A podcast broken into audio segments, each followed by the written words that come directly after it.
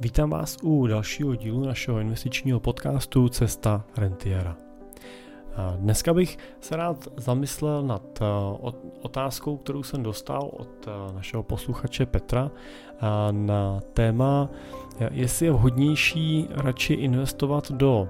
akumulačních tříd fondů, to znamená těch, který automaticky reinvestují dividendy a kupony, anebo jestli je vhodnější radši kupovat ty dividendové třídy a díky tomu mít nějaký pravidelný příjem i v průběhu času, který můžu reinvestovat zpátky do těch svých investic. Moje jméno je Jiří Cimpel a jsem privátní investiční poradce a wealth manager ve společnosti Cimpel a partneři, kde pomáháme našim klientům na jejich cestě k rentě a následně tu rentu taky pomáháme čerpat tak, aby jim nikdy nedošla. Typicky pracujeme pro investory s desítkama nebo stovkama milionů korun, ale pro spolupráci s námi je možné začít už od 3 milionů korun investice výše. Tak eh, ta otázka Petra eh, není nijak ojedinělá. Je to vlastně eh, otázka kterou si eh, pokládá podle mě velká část investorů. A taky bych řekl, když eh, vidím eh, portfolia investorů, který k nám přichází v té první fázi, tak vidím, že tu otázku si možná ne, ani nepokládají, ale principiálně často nakupují hodně právě ty dividendové tituly nebo fondy, které nesou tu dividendu a vnímají jako bonus právě to, že ji můžou v čase zainvestovávat. Já občas tam, teď nedávno jsem odpovídal i na dotaz, kdy se ptal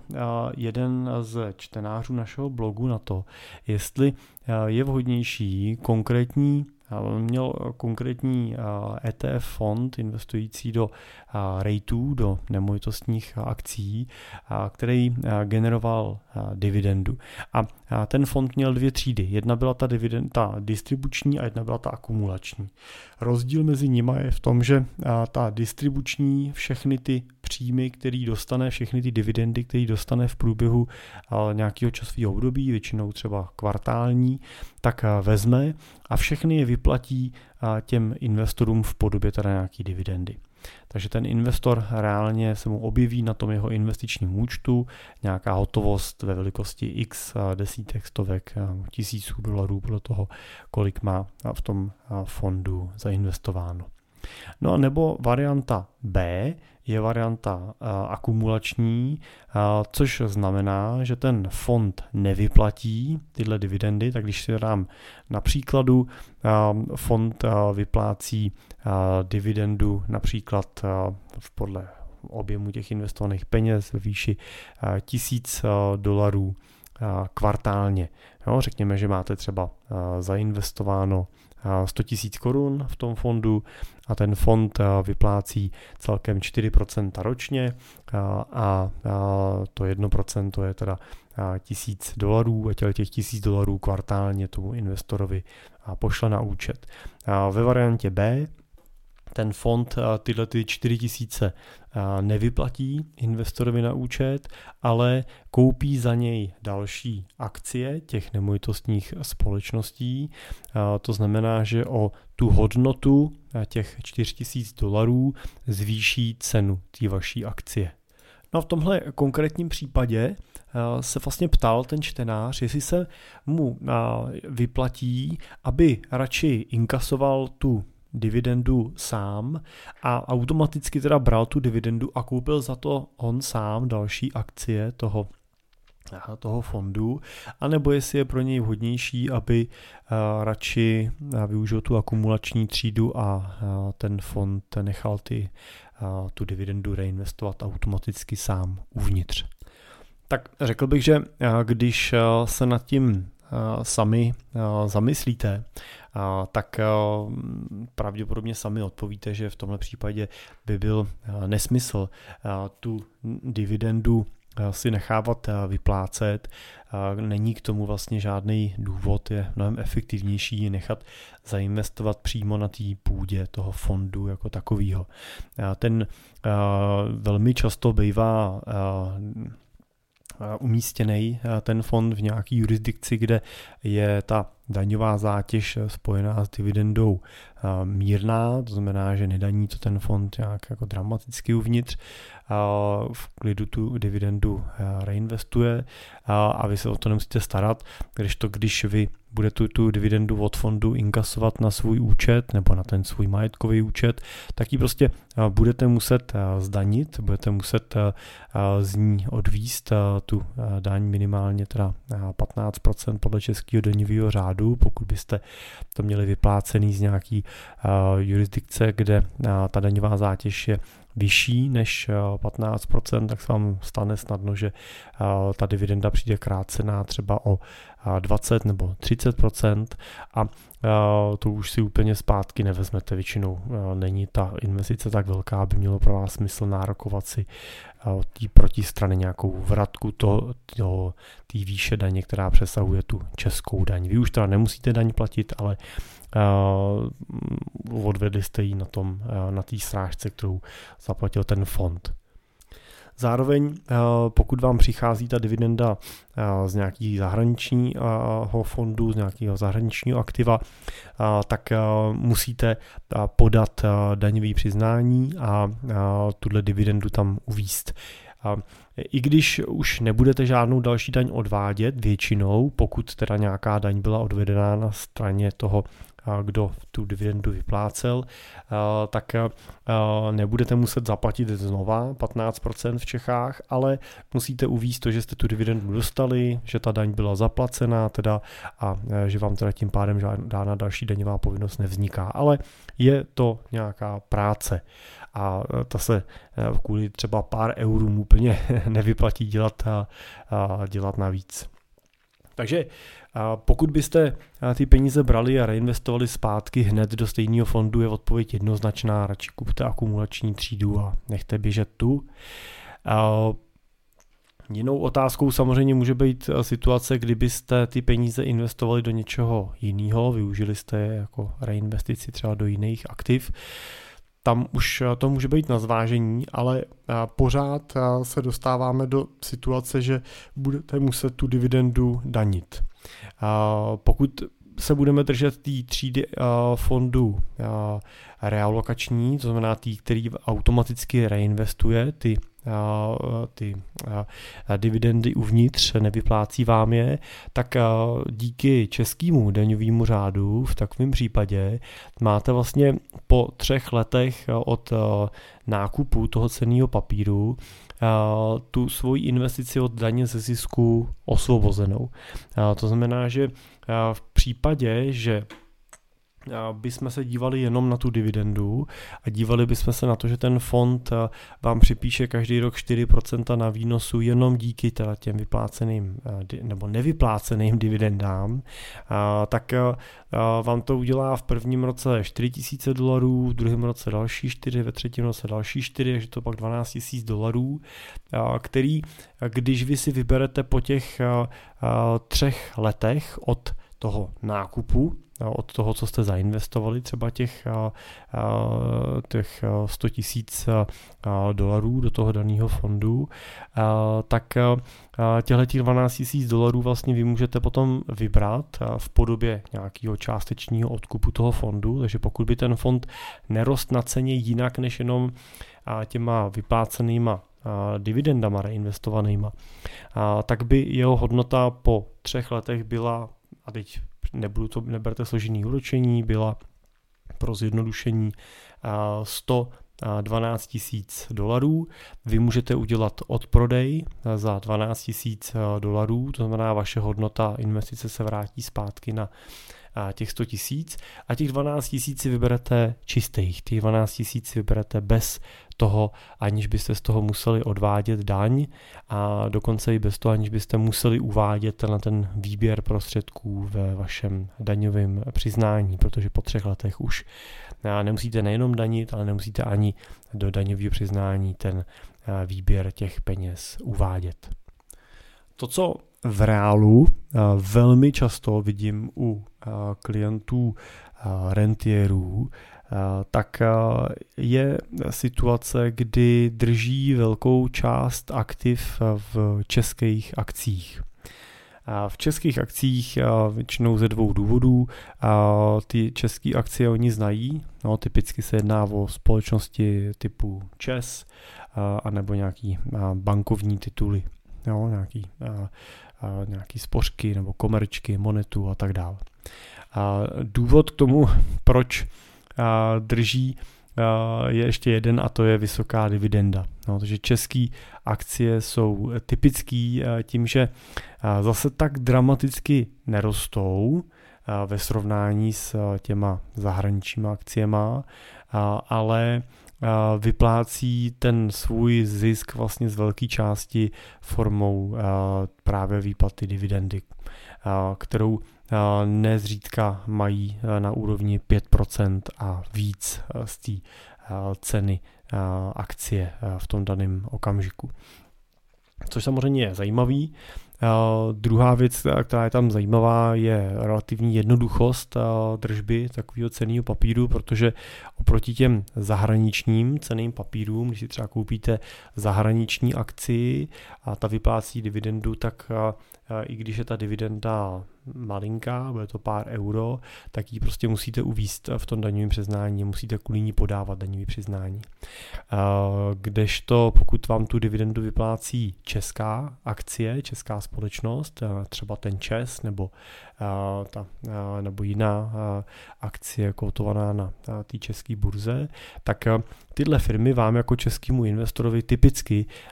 ten, tu dividendu zdaní už na na straně, kdy vám ji vyplácejí tou srážkovou daní, vám přijde ta dividenda už zdaněná a nemusíte v případě českých akcí jako fyzické osoby teda už uvádět tu dividendu v daňovém přiznání, takže můžete inkasovat na eh, dividendách českých jakoukoliv částku eh, a nemusíte ji do daňového přiznání dávat, protože prostě tu zodpovědnost za odvedení té daně v tomto případě v České republice nese ten, eh, kdo vyplácí tu dividendu a on zodpovídá za to, že je zaplacená. Uh, takže uh, u těch českých akcí je tam velká míra jednoduchosti a celkem zajímavá míra toho dividendového výnosu. To, co je samozřejmě problém eh, českých akcí, je to, že je to prostě malinký rybníček, že všechny peníze pak máte umístěný v naší republice, jsou závislí na tom, jak se daří českému hospodářství, jsou plně závislí na tom, jak se daří český koruně a to je něco, co se pro naprostou většinu investorů s rostoucím objemem majetku dřív nebo později stane nepřijatelný. A když máte 500 tisíc korun v úsporách, tak vám nezbývá moc variant, prostě budete mít někde v nějakém jednoduchém řešení, není tak zásadní, jestli budou v České republice nebo budou v zahraničí z pohledu rizik, protože kdyby se něco stalo v Čechách, tak ta velikost toho vašeho majetku má stejně nezachrání. 500 tisíc korun vám neumožní efektivně změnit místo bydliště do jiné země, nebude vám, neumožní vám efektivně přesouvat ten majetek a tak dále. Pokud ale váš majetek už dosahuje částek třeba vyšších desítek milionů nebo stovek milionů, jste dolarovým milionářem, tak se dostáváte do roviny, kdy míra vaší potenciální svobody díky tomu majetku je výrazně vyšší. Je pro vás podstatě snaží, podstatně snaží uvažovat o tom, že byste v případě nějakých komplikací nebo nespokojenosti s tím vývojem v České republice, tak prostě mohli uvažovat o tom, že budete žít někde jinde, anebo třeba, že budete žít tady, ale že svůj majetek budete spravovat v jiný jurisdikci. A tomu se samozřejmě snažíme eh, přizpůsobovat potom celkovou zprávu eh, vašeho majetku. A v těchto těch sumách jednoznačně platí eh, to, že ta diverzifikace je na místě. Takže to, co vídám velmi často v tom reálu, že přijde investor, který má nakoupeno za 10, 20, 30 milionů akcie Česu a komerční banky, Nedávno jsme tohle portfolio otvírali s jedním naším novým klientem a komentuje to slovy, No já si uvědomuji, že to mám všechno vsazený na jednu kartu, ale když ona mi tak vyšla, zrovna v tom v podobě teda toho Česu v těch posledních měsících nebo krátkých letech. A teď ta dividenda bude vysoká, teď jo, slibujou ještě úplně extrémně vysokou, třeba pro příští rok, že by mohla být. Ale zároveň dodává, ale uvědomuju si, že prostě je to příliš vsazený na ten jeden region, většinou řekne, že poslouchá podcast, takže si uvědomuje, že to riziko je vysoký, že samozřejmě v tom posledním roce to tu jeho obavu významně navýšilo i to, co se děje vlastně na východ od nás. A to, co ho až téměř děsí v těch posledních měsících, tak je to, co se děje na český koruně. A to, co samozřejmě se děje na českém hospodářství, protože samozřejmě pravděpodobnost recese u nás a v Evropě je mnohonásobně vyšší než ta pravděpodobnost třeba ve Spojených státech a dopady budou taky významně tvrdší na ty místní lokální aktiva vůči těm globálním nebo vůči těm americkým. Takže a přichází přesně s tou poptávkou a s tím požadavkem, a pojďme to diverzifikovat. Já se teda samozřejmě ještě vždycky ptám a říkám, dobře, vy vlastně tu rentu zatím nečerpáte, tak co děláte s těma prostředkama z dividend, který vám ty české akcie vyplácí? Protože samozřejmě v tom objemu, ve kterým drží ty investoři ty akcie český, tak jsou ty dividendy ve vysokých statisících korun ročně. A když se ptám, co s nima dělají, tak většinou řeknou, no tak já za ně většinou koupím zase ty akcie další, jo, dokupuju teda to portfolio, to portfolio dál. Což je něco, co teda znamená, že zdaním tu výplatu té dividendy v plné míře a za tu zdaněný peníze nakoupím další akcie do portfolia. No, když to teda ve variantě, pokud se nám podaří takovou investici realizovat přes nějaký třeba ten ETF fond v akumulační třídě, tak vlastně si tohle můžeme odpustit a může to dělat za nás automatizovaně ten systém, bude to dělat velmi levně, bude to dělat daňově mnohem efektivnější, než když si tu dividendu budeme čerpat a vybírat. Dokonce i v té rentierské fázi při čerpání renty v naprosté většině případů pracujeme u těch portfolích s těma akumulačníma třídama aktiv právě proto, aby jsme se snažili minimalizovat ty daňové dopady do portfolia jako takového. To znamená,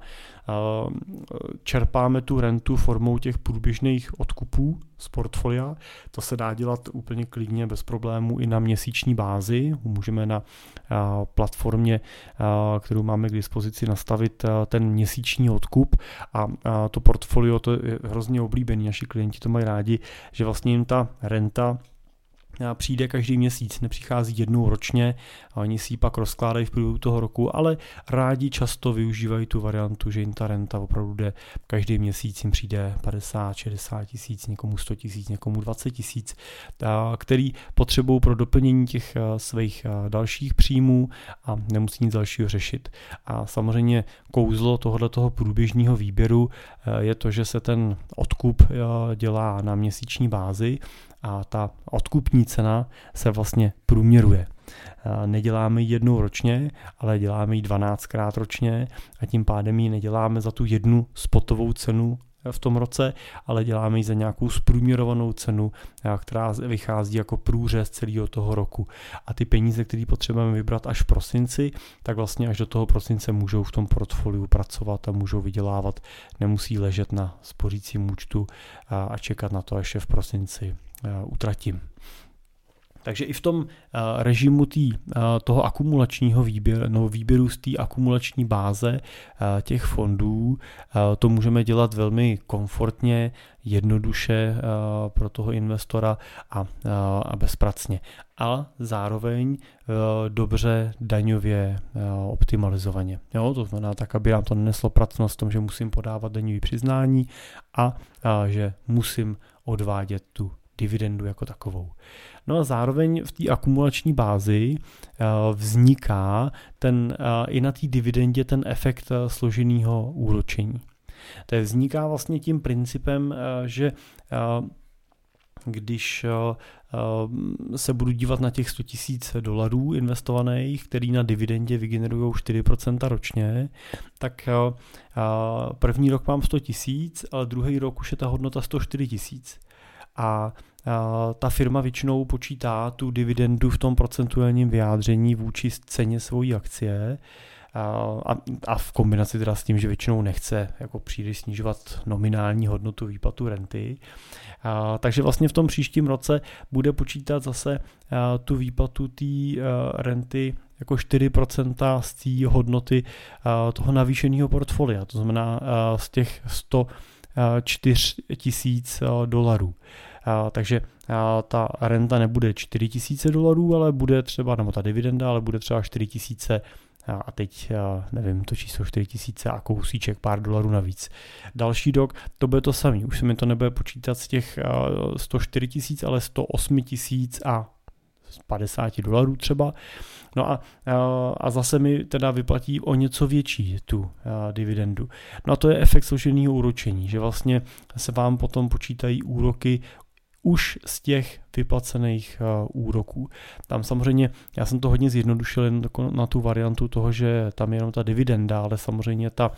cena toho fondu uh, nebo cena těch daných společností se v čase mění taky sama o sobě. Jo, nejenom tou vyplácenou dividendou, ale samozřejmě i velkou částí toho zisku, který nevyplácejí ty firmy jako dividendu, tak se zvětšuje hodnota těch akcích. Plus tam jsou různé spekulativní bubliny, které to někdy zrychlují a někdy zpomalují. Kdežto, když eh, si tu dividendu vyberete, přijde vám na účet, tak pokud ji nezainvestujete, tak eh, vám žádný složený úrok nepřichází. Takže aby byl efekt složeného úroku, tak musíte znova tu dividendu ručně zainvestovat, koupit za ní něco dalšího, eh, aby se to zhodnocovalo a vám vydělával i ten už vyplacený úrok. Tak to je, jenom jsem chtěl dát konkrétní příklad toho, jak funguje složený úročení a že ta akumulační třída těch fondů to složený úročení samozřejmě významně zjednodušuje a zajišťuje. Tak a to je asi všechno. Pokud si z té diskuzi nejste úplně jistý a chcete probrat, jak by vypadala takováhle situace třeba u vašich investic a přemýšlíte nad tím, jak to penzum těch českých akcí, který dneska třeba v portfoliu máte, nebo českých fondů v nějakých českých privátních bankách, typicky nějakým JNT a tak dál, tak jak trošičku rozmělnit ten majetek za hranice, jak dokoupit do toho svého portfolia i ty zahraniční aktiva, dostat do něj cizí měny a přesunout ty peníze na nějaký zahraniční majetkový účty, tak jsme tady samozřejmě pro vás, neváhejte se na nás obrátit. Můžete buď na můj e-mail jiřizevináč.simple.cz a nebo můžete na našem webu v pravém horním rohu kliknout na tlačítko Chci být klientem a, a my se vám obratem ozveme a naplánujeme další postup. Tak eh, díky za pozornost, doufám, že to bylo pro vás eh, užitečný zamyšlení, povídání. Pokud byste měli nějaký téma, jako Petr, pošlete eh, mi maila a rád se mu budu věnovat některým z dalších dílů. A tak díky a brzo zase naslyšenou.